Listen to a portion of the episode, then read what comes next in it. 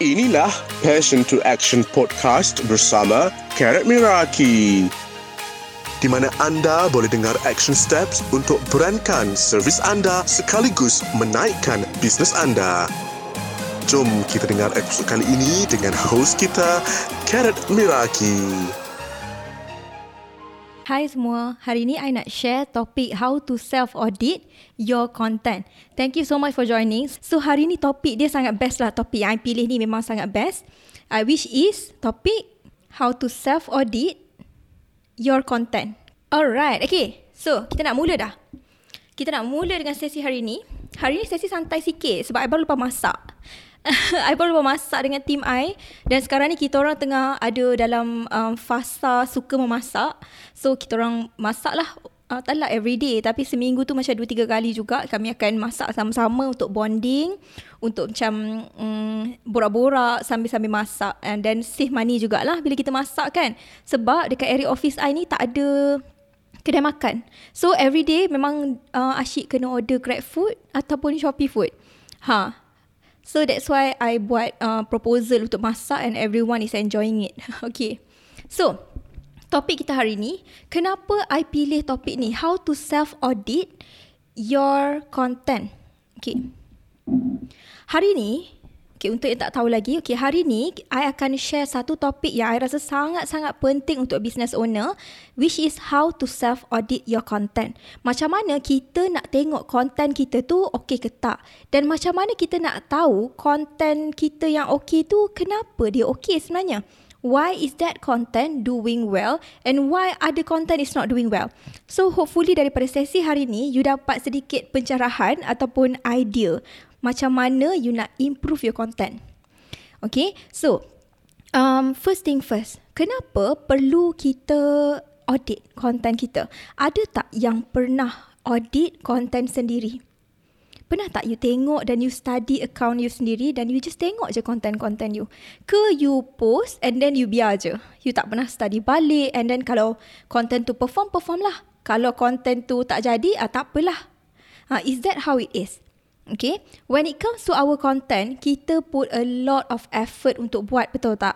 Okay, kita put kita punya masa, our energy untuk cari idea, untuk buat, untuk ada motivation untuk record, untuk edit dan sebagainya. So, of course, kita nak bagi yang terbaik untuk content kita. So, kalau content kita tak perform ataupun tak ada yang perform, ada yang tak perform, mesti kita nak tahu apa silap kita ataupun dekat mana yang kita kena ubah. So it's very important untuk kita self audit at least sebulan sekali. Okay, I bagi I tak perlu untuk kita audit setiap minggu. Okay, kalau kita terlalu obses dengan numbers, that will be a problem as well. I know mesti ada yang boleh relate bila I cakap, um, you obses dengan numbers you. Alamak, ada orang like tak? Um, ada orang share tak? Alah, kenapa tak ada orang engage ni? Okay, anda view seribu je, pernah I buat. Okay, kalau you terlalu obsessed dengan numbers, it will not be good juga. Okay, bila you too obsessed with the numbers, you akan lagi senang untuk rasa gugup ataupun rasa macam ini tak kena, itu tak kena dan you cepat rasa down. So, don't take a look at your numbers every week. Tapi instead, tengok sebulan sekali. Sebulan sekali sahaja, you spend time maybe around one hour to two hours untuk buat self-audit ni um, maybe ada yang terfikir juga. Okay, bukan ke numbers to count? Yes, numbers to count. Tapi kita tak boleh too obsessed with the numbers every day. Sebab bila kita terlalu obsessed with the numbers, kita tak nampak benda lain tau. Dan sebenarnya we have to take a look at content secara overall. Okay, secara overall dan bukannya untuk satu konten satu konten sahaja. Okay, so that's why I nak you tengok dalam bentuk effort you untuk sebulan. Bukannya effort you hari ni dan effort you esok. Ha, macam tu. Okay, so um, kita nak tahulah apa benda yang menjadi dan apa yang tak menjadi. Okay, so one of the way yang I buat, okay, this is what I do. Dan I akan share benda yang I buat saja. Dan ini cara I. Which is, I akan check insight setiap bulan. Kalau you menggunakan personal account, you tak dapat access insight. Okay, insight dalam Instagram, which is data-data dalam Instagram. You boleh access insight kalau you menggunakan dua jenis account. Business ataupun creator account. Which I hope you memang ada lah kedua-dua account ni. Okay? Okay. So, business boleh, creator pun boleh. Okay? So, dekat sini you kena tengok insight dan one of the thing yang I rasa you perlu tengok, okay? Of course, the standard tiga tu lah. Yang follower, number of follower. Boleh take note eh? Number of follower, um, engage, account engage dan juga total um, reach. Okay, yang tu you boleh tengok. Tapi pada masa sama, I nak you klik dekat reach tu. Dalam tu ada top post. Okay, dia ada dua tau. Top post dengan top reel. Okay, top post dengan top reel. Tapi, yang mana yang lagi penting sebenarnya? Okay. Sebenarnya dua-dua sama penting. Kalau untuk top post, yang itu lebih fokus kepada um, overall content-content selain reel. Dipecahkan. I tak tahu kenapa dipecahkan. Okay, tapi kalau untuk tol, um, top reel, uh, okay, kalau untuk top reel, then content tu adalah content reel sahaja dekat dalam tu. So hari ni I nak fokus lebih kepada top reel. Okay, sebabnya um, top reel lah yang akan membantu untuk kita sebenarnya reach more audience, okay, dan bantu untuk kita convert more customer. Okay, so top reel ada lima area yang I akan share hari ni dan I harap you salin dan lima area ni um, you boleh tengok sebagai variable. Okay, kita panggil sebagai variable. Apa maksud variable? Maksud dia, um, kalau kat sekolah kan kita belajar, um, variable tu maksudnya benda yang kita boleh tukar. Elemen ataupun area yang kita boleh tukar. Okay, dalam sesuatu konten. Okay, dalam sesuatu konten.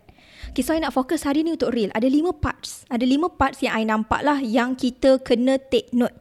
Okay, so bila you buka top reel you, Okay. Okay. I rasa saya nak bagi dalam bentuk step by step lah. Okay. Step one, buka top reel. Okay. Step one, buka top reel. Step two adalah set matrix dekat atas kepada enam bulan. Kepada enam bulan. Okay. Step yang ketiga, tengok tiga post yang paling atas yang tak menggunakan iklan. Kalau you nampak ada arrow, ini teknikal sikit lah, okay? Kalau you nampak ada arrow, itu maksudnya you gunakan untuk iklan. So, ambil yang tak ada arrow langsung. Okay? So, daripada situ, tengok tiga post yang paling atas yang ada the best result. Okay, the best result for your reel. Okay, dekat tiga konten ni, ada lima elemen yang you nak kena listkan. Which is step yang keempat. Okay, step yang keempat. So, lima elemen ni I akan baca satu-satulah. Okay, yang pertama adalah topik. Okay, yang pertama adalah topik. Apa topik yang you share dalam reel tersebut? Pasal apa reel tu? Reel tu pasal apa? Okay, you tengok konten tu dan you tengok, okay, oh reel ni pasal produk um, unboxing. Reel ni pasal estetik video. Reel tu pasal apa? Topik. Okay. Yang kedua adalah headline. Headline. Apa ayat yang you mula dalam first two second of your video? Dalam first two second of your video, apa ayat yang you gunakan?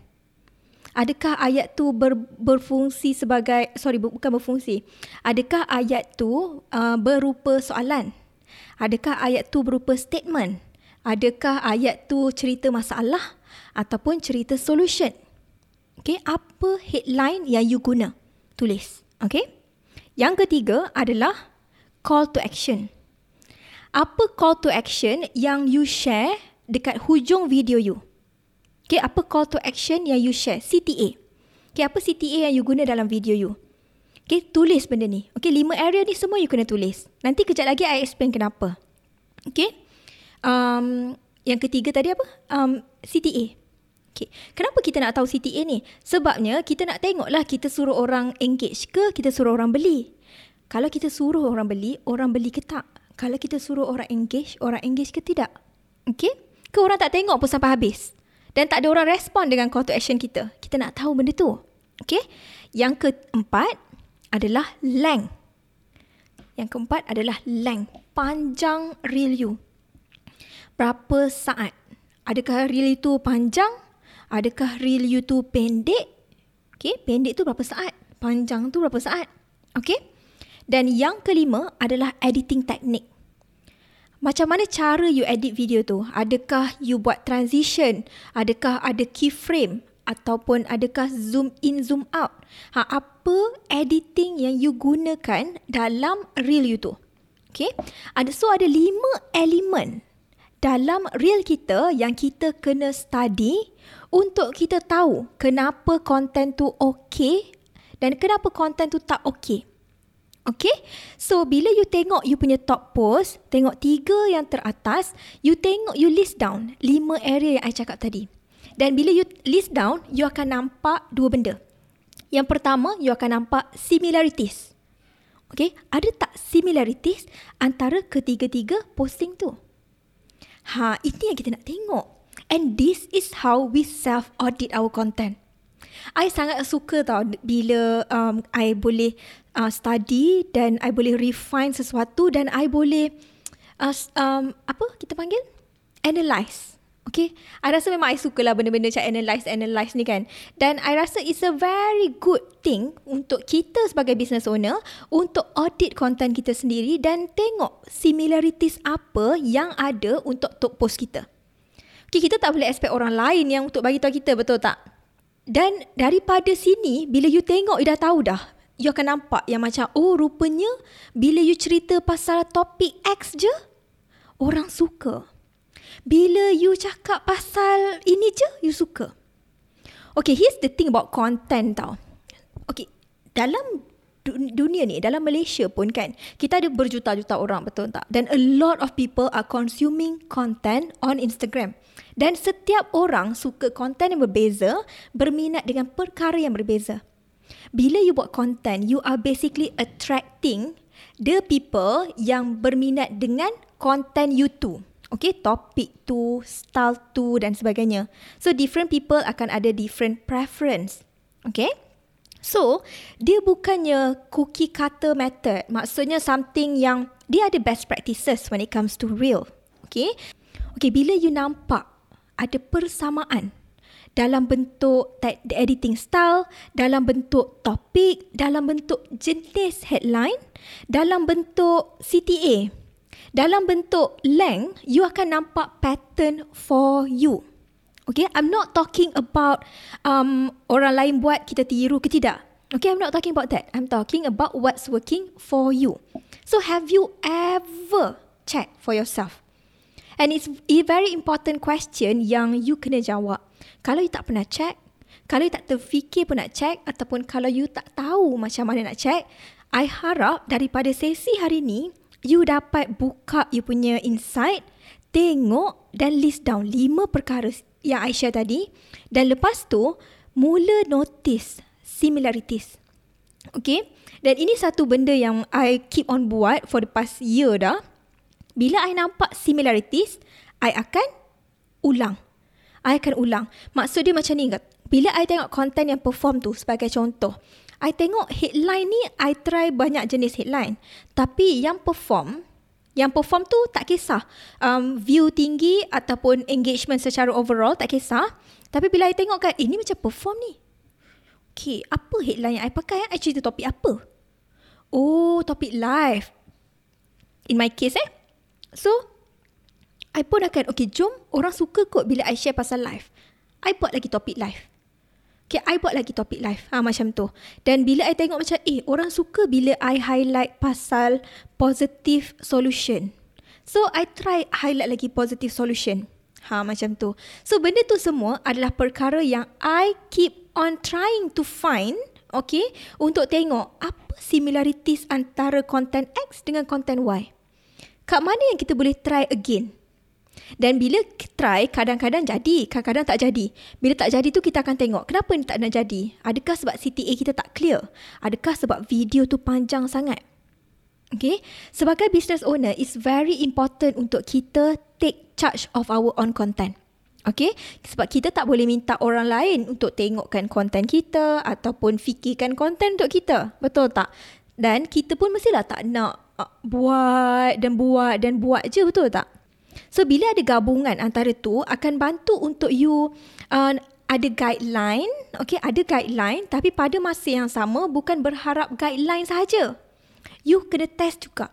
You kena test juga untuk benda-benda lain. Uh, kita punya topik, I ulang lagi sekali ya, lima, lima elemen tadi. Kalau ada yang um, tak sempat salin, Okay. Yang pertama, topik. Topik. Yang kedua, headline. Yang ketiga, CTA. Yang keempat, length. Dan yang kelima, editing teknik ataupun style. Okay, adakah you guna trending audio? Dan I selalu dapat soalan tau pasal trending audio ni. Perlu ke untuk guna trending audio all the time? Okay, untuk trending audio, trending audio you kena anggap sebagai booster. Sebagai booster. Kalau konten you tak menarik, okay, kalau konten you tak cukup menarik, walaupun ada trending audio, konten tu tak boleh pergi jauh asas dia adalah dekat konten tu sendiri. Trending audio adalah untuk tolong boost. Tapi kalau konten kita tak cukup kuat, maksudnya headline tak ada, tak ada tak ada close caption, tak ada CTA, tak ada video kabut, semualah. And kita letak trending audio, konten kita dia tak boleh bergerak. Dia tak cukup, dia tak cukup fuel untuk bergerak. Ha, you kena anggap setiap area dalam konten kita tu adalah fuel. Dia untuk bagi kekuatan untuk konten kita berdiri dan bergerak. Dan trending audio adalah untuk boost konten tu. Ha, macam tu.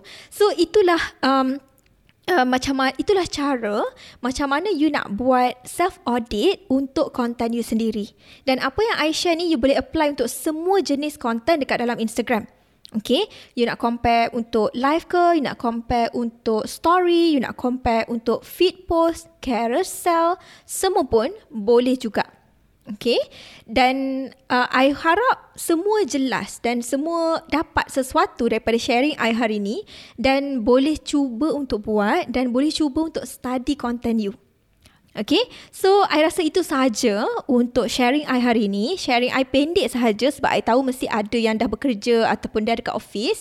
Tapi I harap you cuba buat uh, yang I share tadi.